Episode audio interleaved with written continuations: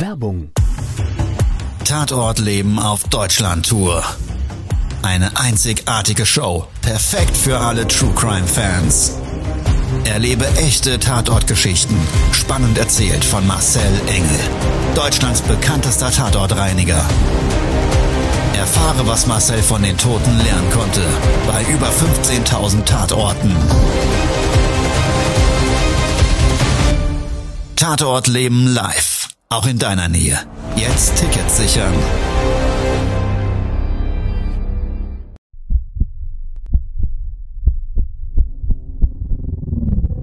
Todesursache.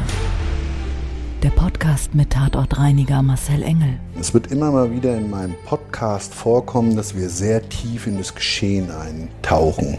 Ich werde offen darüber sprechen. Damit meine ich, dass Flüssigkeiten wie Blut als Element das kleinste Problem sein wird. Ich freue mich, wenn ich euch auf eine Gedankenreise entführen darf in meine Welt des Tatortreinigens. Todesursache. Der Podcast mit Marcel Engel. Hallo, schön, dass du Zeit und Lust gefunden hast.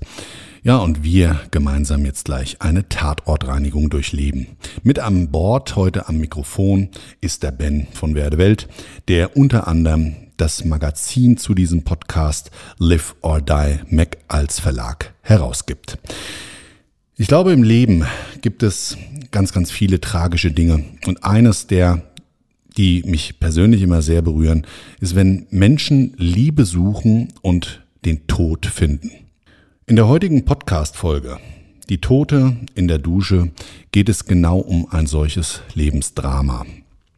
Ich würde sagen, wir zwei, wir starten jetzt mal in dieses sehr, sehr tragische Ereignis und lass uns in meine Tatortreinigung eintauchen. Todesursache der Podcast. Der Tatort. Auftraggeber ruft bei uns an und sagt, wir haben ein Problem in meiner Wohnung. Tatort ist von der Polizei freigegeben. Das ist immer schon mal ganz, ganz relevant und wichtig für uns, weil darf man sich so vorstellen, es passiert etwas in einer Wohnung, oder auch in einem Unternehmen und ein Leichnam liegt dort eine gewisse Dauer oder es ist ein Gewaltverbrechen durch einen Überfall in irgendeiner Form stattgefunden, dann wird erstmal in jedem Fall immer ermittelt. Und eben bei der langen Liegedauer ist die Besonderheit, dass man auch feststellen muss, im Gegensatz zu einem wissentlichen Gewaltverbrechen, handelt es sich denn bei dem Verstorbenen um welche Person A und B ist die auf natürliche Weise verstorben. Das konnte er uns zu dem Zeitpunkt auch schon direkt sagen. Er hat gesagt, meiner Wohnung hat mein Mieter jemanden umgebracht. Die Verstorbene lag dort eine gewisse Zeit. Sie müssten dort in jedem Fall auch geruchsneutralisieren. Das ist natürlich immer schon mal so ein Package an Informationen, das uns persönlich vom fachlichen her weiterbringt, weil wir uns auf einiges einstellen können. Also ging meine Reise in eine Großstadt. Und zwar in eine Hochhaussiedlung.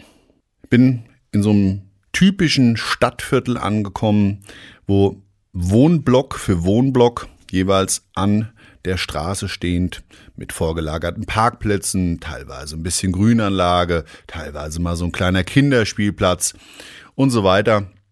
So hat sich das alles dargestellt. Und ich bin vor Ort dann angekommen an meinem Einsatzort und das war eine Sackgasse mit so einem großen, riesengroßen Wendehammer, mit so einer Insel mittendrin, da war was wild bepflanzt, also schön sah es nicht aus und am Ende vom Kio am Ende von dieser Sackgasse war ein Kiosk. Dort sollte ich meinen Schlüssel abholen. Also der Kioskbesitzer hatte von dem Eigentümer wohl einen Zweitschlüssel, das war da nicht ungewöhnlich. Der war so die gute Seele des Viertels. Den vor Ort, den werde ich nie vergessen, diesen Menschen. Der ist nämlich sehr hilfsbereit gewesen, zum einen, weil er mich gleich gefragt hat, wenn Sie irgendwas haben, was ich Ihnen tragen helfen kann oder oder. Die Wohnung ist hier direkt im Block nebenan, ja, Nummer 12. und da ist das im sechsten Stockwerk. Sie werden das schon sehen. In den Gängen gibt es insgesamt immer acht Wohnungen und der Fahrstuhl ist kaputt. Also ich war bestens informiert, gut vorbereitet, habe ich meine Sachen gepackt und habe gesagt, ich brauche sie nicht, das ist trotzdem ganz lieb und bin dann vor Ort eben dieses Treppenhaus hoch. In den sechsten Stock. In den sechsten Stock. Was jetzt ja grundsätzlich erstmal keine große Herausforderung vielleicht dargestellt hätte. Aber im Treppenhaus selber habe ich mir so ein bisschen den Eindruck machen können, dass es sich eben bei diesem Wohnblock um ein echtes Problemviertel handelt. Unten im Treppenhaus angekommen, bin durch so eine Metalltür, die so typisches ähm, Glas drin hat, mit so Drähten drin, so Sicherheitsglas, so, ich weiß nicht, 70er, 80er Jahre mhm. Style, mit jeweils einer dicken, fetten, aufgeklebten Stockwerksbezeichnung, ja, Erdgeschoss und so weiter. In dieses Treppenhaus rein, Treppenhaus, die ganzen Wände beschmiert. Das Gelände aus Metall total abgegriffen habe ich im ersten Stockwerk direkt zwei Junkies sitzen sehen. Die waren total zugedröhnt. Einer hatte noch eine Nadel im Arm. Und da habe ich mir gedacht, oh je, wo bist du denn hier gelandet? Das ist jetzt ja nun mal ein Teil unserer Gesellschaft, gibt's immer wieder. Ich selber habe auch schon in so Vierteln übrigens gelebt, ganz, ganz, ganz lange her. Und habe damit auch keine Berührungsängste. Aber wenn du da ankommst und wirst eben dann mit solchen Bildnissen konfrontiert, mhm. dann senkt das einfach deinen Stimmungsspiegel. Und dann bist du wieder in diesem grundsätzlichen, eher, ich sage jetzt mal, bedeckterem Stimmungsgrad und freust dich nicht unbedingt auf was da jetzt gleich auf dich zukommt. Da kannst du dich auch nicht mehr positiv stimmen. Also ich bin dann hoch, sechsten Stockwerk angekommen. Und in diesem sechsten Stockwerk gab es einen langen Flur und der hatte kein Licht, nicht vorhanden. Zwar Lampen da, aber eben keine Beleuchtungsmittel in diesen Lampen drin. Und man brauchte aber nur der Nase nachgehen. Weil, wie ich in das Stockwerk eben in den Flur reingegangen bin, ist mir da schon so ein Geruch von Verwesung entgegengeschlagen. Und das hat sich so ähnlich riecht es dann, wie wenn man, das ist, hat man vielleicht entweder selber schon mal durch einen Leichnam erlebt oder aber man ist irgendwo außen vorbeigegangen und das riecht auf einmal so komisch. Und dieser Leichengeruch selber, das ist ja so ein süßlicher, markanter, man vergisst ihn, wenn man ihn einmal gerochen hat, nie und es hat eine ganz, ganz spezifische Geruchscharakteristik. Der Flur hatte ungefähr eine Länge von 20 Metern. Wenn du ins Treppenhaus beziehungsweise aus dem Treppenhaus reingehen, in den Flur reinkommst und dir schlägt so ein Geruch entgegen, da denkst du dir auch, oh je. Also das muss eine derbe Nummer werden, weil jetzt mal Raumluftverteilung hin oder her, ich meine, Wohnungstür ist geschlossen, darf es da eigentlich nicht so stinken. Bin dann schnurstracks, dunkle Lichtverhältnisse, sichtbar am Ende vom Flur, durch Polizeimarke an der Wohnungstür am Türrahmen markiert, sichtbar auf meinen tatsächlichen Einsatzort zugelaufen. In dem Augenblick geht nebendran eine Tür auf. Als hätte man auf mich gewartet, als hätte, das war eine Frau, darauf gewartet, dass der Tatortreiniger kommt und sie sich austauschen kann. Das habe ich ganz, ganz häufig und in dem Fall bin ich nicht immer begeistert, weil man wird halt auch oft zugequatscht. Oder die Leute wollen Dinge erfahren, die man selber noch nicht weiß und so weiter und so weiter. Ich kann es ein Stück weit verstehen, aber es hat sich ganz anders ergeben. Die Frau war die unmittelbare Nachbarin zur Leichenwohnung. Und die Frau war die Freundin des Opfers. Die hat also nebendran gewohnt und habe mich gefragt, kann ich mit rein? Ich würde meine Freundin Gisela gerne ein letztes Mal sehen. Da habe ich gesagt, jetzt mal, ich denke gerade, äh, Sie verstehen, dass, dass ich Sie A nicht mitnehmen kann und auch jetzt, Sie haben, glaube ich, eine ganz falsche Vorstellung. Der Leichnam ist ja abtransportiert und ich sag's mal so, Sie werden da nichts mehr finden, außer die Reste die dann bei Verwesung eben entstehen. Und ich glaube, das wollen sie nicht sehen. Dann hat sie mir das so erklärt, ja, sie wird ganz gerne einmal noch nah bei ihr sein. Fand ich ein bisschen tricky. Ich sag's mal so, ich kann das nachvollziehen, dass sie vielleicht dafür einen Abschluss finden wollte mhm. des Geschehnisses und habe das aber abgelehnt. Ich habe gesagt, passen Sie auf, wir machen das folgendermaßen. Ich gehe jetzt mal rein, schaue mir den Geschehnisort an, sage Ihnen dann, wie lange es dauert, klär es mit dem Eigentümer ab und wenn der es freigibt, können Sie gerne, nachdem ich gereinigt habe, an den Ort, wo Ihre Freundin verstorben ist.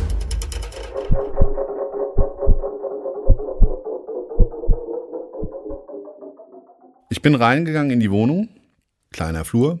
Es ging jeweils von dem Flur zwei Türen ab, am Ende ein Badezimmer.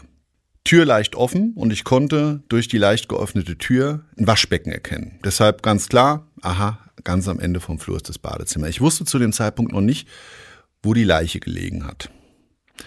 Hab mich links und rechts jeweils an den Türen dann orientiert, die aufgestummt, reingeschaut, aha, Wohnzimmer.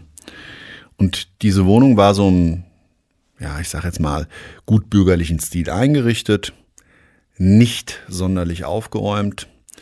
Und in der Küche selber dachte ich auf einmal wäre der Tatort, weil da hat es auch fürchterlich gestunken. Aber es hat sich dann, wie ich nachgeschaut habe, auf dem Boden nichts gefunden, rausgestellt, dass in der Wohnung einfach der Strom abgestellt war. Ja, und dadurch bedingt eben der Kühlschrank auch nicht mehr der neueste, ausgelaufen mit den verdorbenen Lebensmitteln diese Geruchsquelle dargestellt hat. Das habe ich einfach auf dem Boden gesehen, da ist Suppe rausgelaufen, aus dem Ding hat er rausgetroppt und es sah nicht schön aus. Und da habe ich mir gedacht, oh je, oh also auch das später noch abreinigen wird dann eine Aufgabe. Und dann blieb ja am Ende vom Gang nur noch das Badezimmer. Und das war so ein typischer 80er-Jahres-Style. Grüne kleine 15er Fliesen, also 15 auf 15 Zentimeter, mit einer weißen Fuge, die mittlerweile an Teilbereichen größtenteils so schön vergilbt war. Das Licht an der Decke eher eine Funzel, eigentlich mehr oder weniger eigentlich so eine Baufassung. Also da war nur ein Kabel und da konnte man die Birne reinschrauben am Ende in so eine Fassung und das war die Beleuchtungsquelle. Also nicht sehr wohnlich, an der Wand selber über dem Waschbecken so ein Alibert und so eine kleine Ablage, alles schön in grün gehalten, dass das eben zu den Fliesen gepasst hat. Ein, ja, so ein, ich weiß gar nicht, wie man das nennt, so eine Fußmatte. So wie Lurartig, Overfloor, auf dem Boden liegend und da eben schon konnte man ganz klar sehen, auch in grün übrigens, ganz toll, weißer Fliesenboden, aber das in grün gehalten, konnte ich dann erkennen, dass der richtig klebrig war. Also flüssigkeitskontaminiert. Und ich habe dann die Tür ein Stück weit aufgemacht, nachdem ich reingegangen bin und konnte auf der rechten Seite hinter der Tür eine Duschtasse erkennen. Mit so ja, Duschabtrennung, so Schiebeelemente aus Kunststoff, so garklige Dinger, die meistens auch, wenn man sie aufschieben, klappern und so weiter. Und in dieser Duschtasse, die so ungefähr auch wieder 15 Zentimeter von der eigentlichen, ähm, vom eigentlichen Boden erhoben sich dargestellt hat, musste es also wie so eine Stufe da reinsteigen, konnte ich dann das Ausmaß des, des Leichenfundortes erkennen. Und das sah echt gruselig aus. Auf dem Boden selber lag neben dieser Duschtasse eine Zahnbürste. In einer fettigen, gelbrigen Leichenflüssigkeit. Der ganze Boden, das konnte ich dann sehen, leicht glänzend, mhm. ebenfalls mit dieser Flüssigkeit bedeckt und über diese Duschtasse drüber hat so ein schwarzes Büschel Haare gelegen. Ich mir, okay, hab diese Tür ein Stück weiter aufgeschoben, die hat schon richtig geklemmt von der Biomasse, das sich unten in der Laufschiene dieses Schiebeelements praktisch abgesetzt hat und das so wie Kaugummi ähnlich festgehalten hat. Ich hatte also meine Mühe, die Tür aufzudrücken und habe reingeschaut und da war alles schwarz. So richtig dieser, wir nennen das Leichenbrand. Das hat zwar nichts mit einer brennenden Leiche zu tun, aber oftmals ist das Bildnis des Todes eben bei langer Liegedauer, dass die Umrisse der Leiche wie eingezeichnet auf dem Boden mit so einer Kreide drumherum das abzeichnet und das komplett schwarz ist. Das ist einfach durch den Verwesungsprozess und diese ja, biologischen, physikalischen Ereignisse, die dort stattfinden, Oberflächenveränderungen und so weiter, die das eben mit sich bringen. Mhm. Die Duschtasse rabenschwarz. Es hat auch noch ungefähr so zwei bis drei Zentimeter hoch auf einer Fläche von circa 30 bis 50 Zentimetern so eine richtige dicke, fette, wachsähnliche Konsistenz am Siphon sich abgebildet wie so ein kleiner See. Überall auf dem Boden Maden. Recht ungewöhnlich, lange Liegedauer bringt oftmals natürlichen Schädlingsbefall mit sich, ist der Leichnam und die ursprüngliche Quelle weg, stellt sich aber oftmals auch die Schädlingsproblematik, sichtbare Schädlingsproblematik ein. Das heißt, Speckkäfer und andere, die finden sehr wohl noch in diese Räumlichkeiten, zum Beispiel durch einen Türschlitz, gekipptes Fenster und so weiter. Und da war eben die Krux an der Sache, dass diejenigen, die eben vor Ort waren, die Kripo, der Bestatter, der Rettungs Dienst, der Arzt, der den Tod feststellt, und das ist genauso die Reihenfolge jetzt umgekehrt gewesen, die einzelnen Stationen eigentlich einer solchen, äh, eines solchen Leichenfundes, die hatten wohl das Fenster gekippt und dadurch eben frisch Schädlinge wieder in diese Räumlichkeiten eingebracht. Was ich zu dem Zeitpunkt noch nicht wusste, was sich später herausgestellt hat, die Leiche lag sechs Monate dort. Sechs Monate Liegedauer. Verwesungsprozess stark vorangeschritten. Der Leichnam selber viel Volumen gehabt dementsprechend ist auch viel Flüssigkeit aus dem Leichnam ausgelaufen. Die Verstorbene selber war zum größten Teil in der Dusche. Und jetzt darf man sich das an der Stelle so vorstellen, dass das sehr unterschiedlich sein kann und in dem Fall glücklicherweise wahrscheinlich so war, dass der Ablauf also dieser normalerweise Duschablauf ja dafür dient, eben das Abwasser abzutransportieren und das eine ganze Zeit lang mit der Leichenflüssigkeit eben wohl gut funktioniert hat.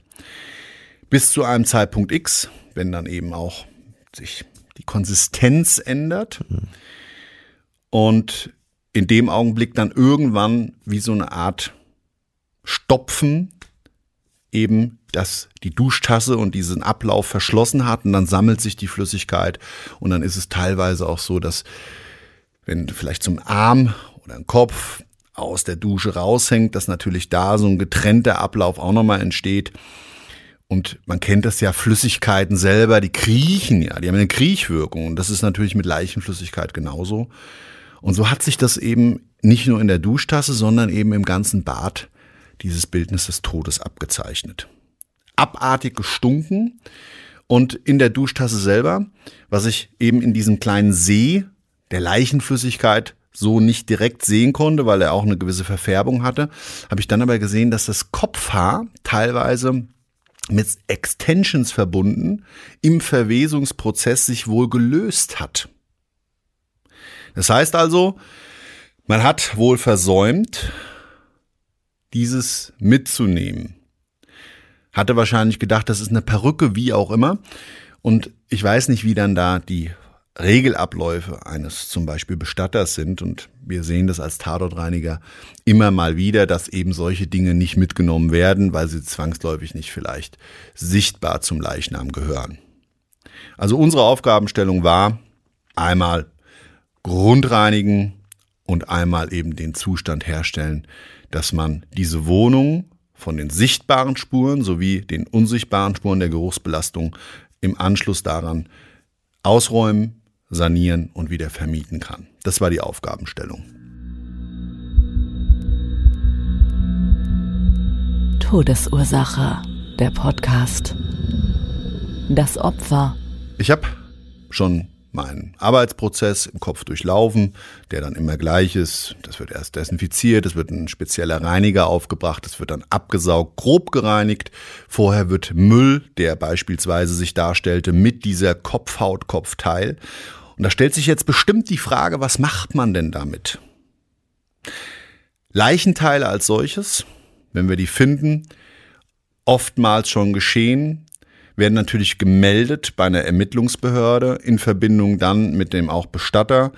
Und es ist aber davon auszugehen, dass der Leichnam oftmals schon bestattet ist. Und da muss man schauen, wie damit umgegangen wird. Wir übergeben das oftmals. Und in dem Fall ist es aber so, dass der Anteil, der größere Anteil eben dann bei Kopfhaut und eben einem Haarteil, was teilweise künstlich, teilweise Echthaar beinhaltet hat, von uns entsorgt wird. Das war so abgesprochen und das haben wir dann auch ebenso umgesetzt. Fußmatte eingepackt, alles abgereinigt.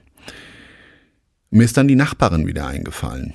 Ich war schon fleißig am Arbeiten und im Schutzanzug, du schwitzt, du verlierst viel Flüssigkeit, war dann einfach irgendwann so eine Zeit gekommen für mich mal einen kurzen Cut zu machen den Sachstand der Dinge mitgeteilt, mit dem Eigentümer, ja, das mit dem Kopfteil geklärt und mit der Kripo auch zwischendurch telefoniert, habe ich ihn auch vorher gefragt, darf ich mit der kommunizieren und darf sie gegebenenfalls, wie vorhin erzählt, dann später vielleicht nochmal Abschied nehmen.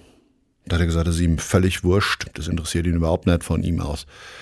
Raus aus der Wohnung darf da nichts, nicht, dass die anfängt, da irgendwie einzusammeln. Habe ich gesagt, ich werde dafür sorgen. Ist kein Thema, das ist überhaupt nicht der Anspruch. Ich bin dann zu ihr rüber, dann hat sie mich auf einen Kaffee eingeladen. Und dann hat sie mir die Geschichte von dem Opfer erzählt. Tragische, traurige Geschichte. Sie selber, sie hat auch keinen Lebenspartner gehabt, schon seit mehreren Jahren. Ihre Freundin, die auch Single war zu dem Zeitpunkt, beide Mitte 50, haben sich auf Tinder immer wieder potenzielle Lebenspartner angeschaut. Jetzt kann man darüber so, so oder so denken. Jeder versucht ja vielleicht auch als Single, wenn er damit unglücklich ist, in seinem Leben einfach wieder jemanden zu finden, der einem im Weg begleitet und man gemeinsam da Lebensfreude hat. Und sie haben eben dieses Tinder-Portal immer wieder in abendlichen gemeinsam miteinander in der Küche sitzend durchforstet und haben, hat sie mir auch erzählt, ach, was sich da immer, äh, also sie hatten richtig Freude daran. Mhm. Also sie haben sich ja teilweise darüber amüsiert, wenn dann Rückantworten kamen und so weiter.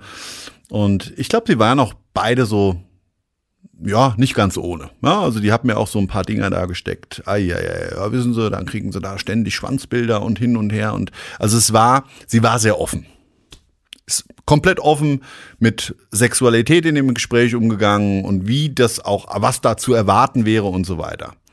Und irgendwann finden sie auf einmal ihren Nachbarn, den Pavlo, in Tinder. Also der auch in dem Flur gelebt hat, ein paar Türen weiter oder was? Direkt nebendran in der Täterwohnung. Aha.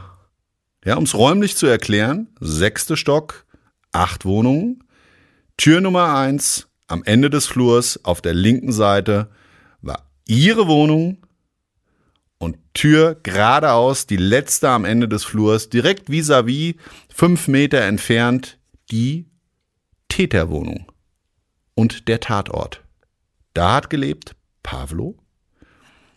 Sie nebendran haben ihn gefunden über Tinder. Sie kannte ihn, hat mehrere Jahre gewohnt, er recht neu dazugezogen und war so ein ganz, ja, charmanter hat sie mir umschrieben und hat mir dann immer noch angedeutet, was sie vermutet, zum Beispiel, ja, wie die dann so sind, sagt sie, ja, der Nationalität entsprechend, die ich jetzt einfach mal ganz bewusst weglasse, um da nicht irgendwelche Klischees entstehen zu lassen.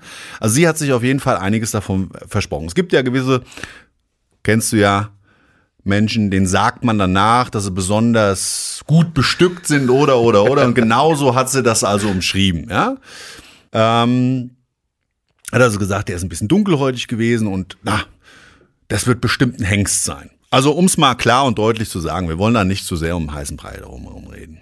Sie war betroffen, traurig, aber sehr abgeklärt. Also dieses Gespräch selber, trotz der Betroffenheit, hat immer wieder auch zu so einer sehr direkten Art geführt.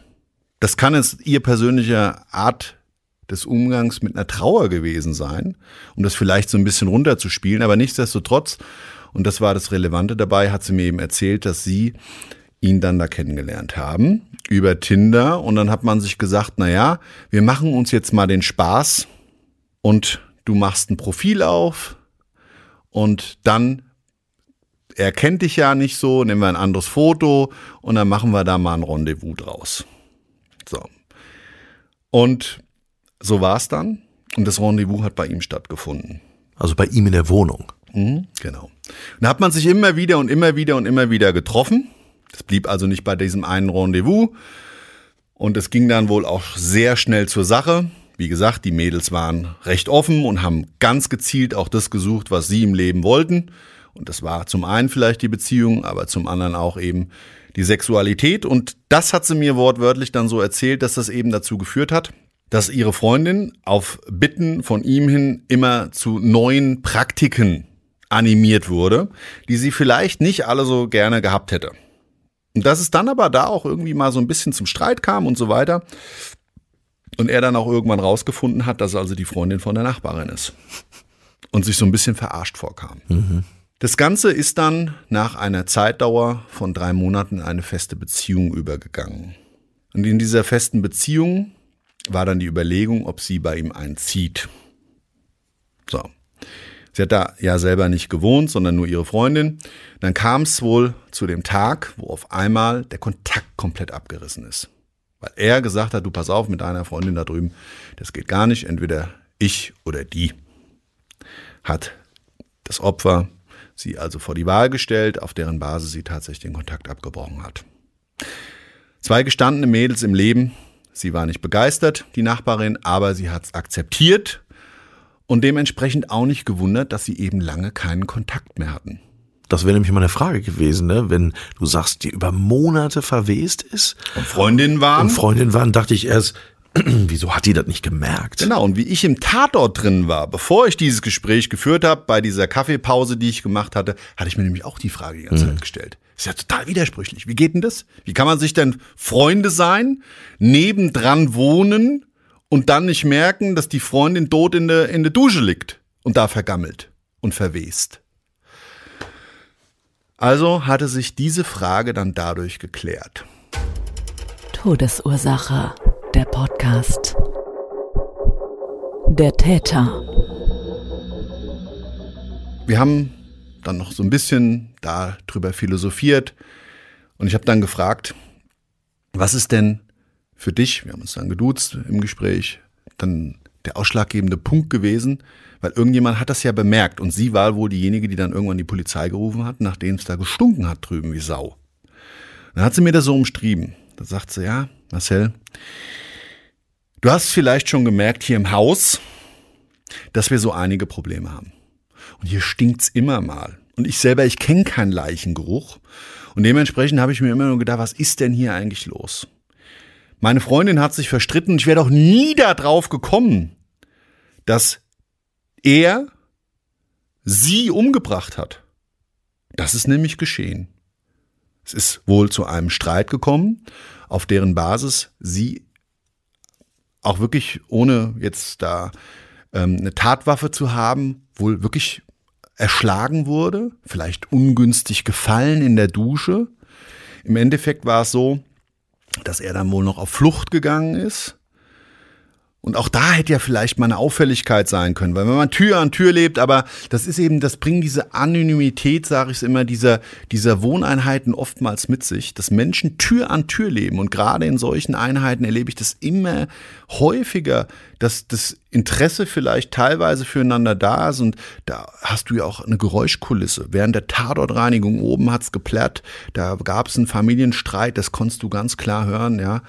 Ähm, unten drunter, da war auch mal zwischendurch Diskussionen und so weiter. Nicht, dass ich das jetzt grundsätzlich auf dieses Wohnklientel, das gibt's in jeder Gesellschaftsschicht. Aber da sind halt viele Einheiten, die aufeinander, eng an eng, Tür an Tür, acht Einheiten direkt nebeneinander auf einem Flur, ja, leben. Da merkst du das, finde ich, im Gesamteinheitlichen eben viel, viel mehr wie jetzt bei so einer Einfamilienhaussiedlung. Lebenswirkung.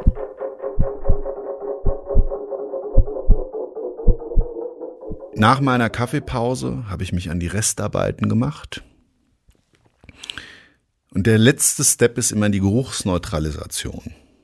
Der erfolgt in drei Schritten. Dann hast du auch immer Zeit, nochmal so eine Art der Selbstreflexion. Da gibt es so ein Gerät, das musst du anschmeißen, das hat einen Verbrennermotor und das will manchmal so nicht. Und mittlerweile habe ich mir so ein Ritual angewöhnt, dass ich mich darüber nicht ärgere, sondern eben damit ablenke, weil das Ding oftmals nicht anspringt, so wie es soll, dass ich eben in die Tatortgeschichte nochmal reinspringe.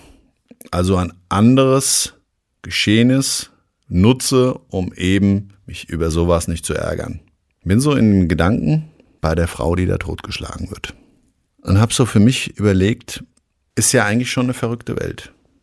Du bist auf der Suche nach einem Menschen, den du lebensbegleitend gefunden hast, das funktioniert, es zum Streit kommt und auf einmal, du als Opfer, kriegst es zwar nicht mehr mit, aber das Leben vorbei ist. Und dieses Szenario mit dem aus dem Leben gerissen werden, das war in diesem Fall für mich so das größte Learning. Also das Hier und Jetzt kann sofort vorbei sein. Obwohl man glaubt, dass alles gerade toll läuft. Obwohl man gerade eigentlich eine neue Liebe gefunden hat. Dafür bereit ist, die Freundin aufzugeben. Und das alles ja eigentlich recht positiv ist und das Leben ist vorbei. Von einer Sekunde auf die andere. Hat mir persönlich gezeigt, dass du jede Minute im Leben eben nutzen solltest. Das hat sie zwar dann gemacht und hoffentlich auch in den Jahren zuvor, aber für uns selber, glaube ich, das kennen wir alle, haben wir ja immer mal so Downs. Und man kann nicht immer nur ganz oben. Es gibt immer dieses Hoch, Bergauf, Bergab. Das ist klar. Aber man sollte in den Bergabphasen den möglichst wenig Zeit schenken und meines Erachtens nach dafür eben sich mitnehmen, dass man bewusster lebt. Weißt du? Diese Bewusstheit dessen, Negativen wenig Zeit zu schenken, um deine Zeit, wie lange sie auch immer dauert, bestmöglich auszunutzen.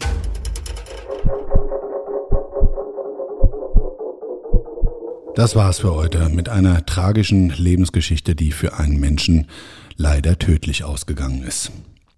Die Podcast-Folge mit Bildern und der geschriebenen Geschichte findest du in meinem True Crime Magazin Live or Die Mac Nummer 1 sowie viele weitere andere Erlebnisse aus meinen 27 Jahren als Tatortreiniger.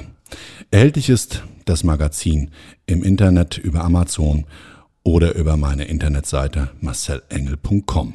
Wenn du mich mal live begleiten möchtest, bei den spektakulärsten Fällen aus 27 Jahren Tatortreinigung, dann hast du die Möglichkeit, bei meiner Deutschlandtour mit dem Bühnenprogramm der Tod und andere Glücksfälle, mich zu begleiten. Was dich erwartet, ist unzensiertes Videomaterial aus den Tatortreinigungen. Die erzählten Geschichten, meine Erlebnisse und ich würde dich ganz gerne entführen in eine Gedankenreise. Mit dem Ausblick auf einen Perspektivwechsel auf das Leben vor dem Tod. Glaub mir's, es wird spannend. Ich würde mich sehr freuen, wenn du dabei bist und wir uns da sehen. Also, Schau doch einfach mal nach Tickets im Internet oder an allen bekannten Vorverkaufsstellen. Ich wünsche dir einen wunderschönen Tag, eine wunderschöne Restwoche. Nutz die Zeit, verwende sie für möglichst viel positive Dinge. Bleib gesund, vor allen Dingen im Kopf. Bis dahin, zum nächsten Mal. Ciao, ciao, dein Marcel. Das war's schon mit der neuen Folge von Todesursache, der Podcast mit Marcel Engel. Kopf einer eigenen Spezialreinheit und Tatortreiniger bei mehr als 12.000 Orten auf der ganzen Welt. Was kann Marcel für dich bereinigen? Jederzeit. Weltweit. Melde dich oder klick dich einfach mal durch auf marcelengel.com.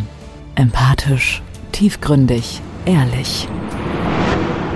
Todesursache lässt dich garantiert nicht kalt. Seid dabei. Ich freue mich. Abonniere die Staffel und du kommst für keine Folge zu spät.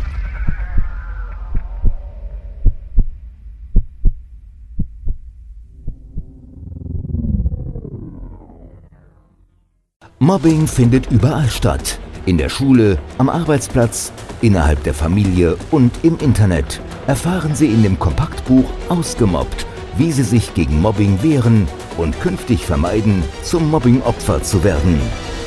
Ausgemobbt von Marcel Engel und Martin Zowak, überall im Buchhandel.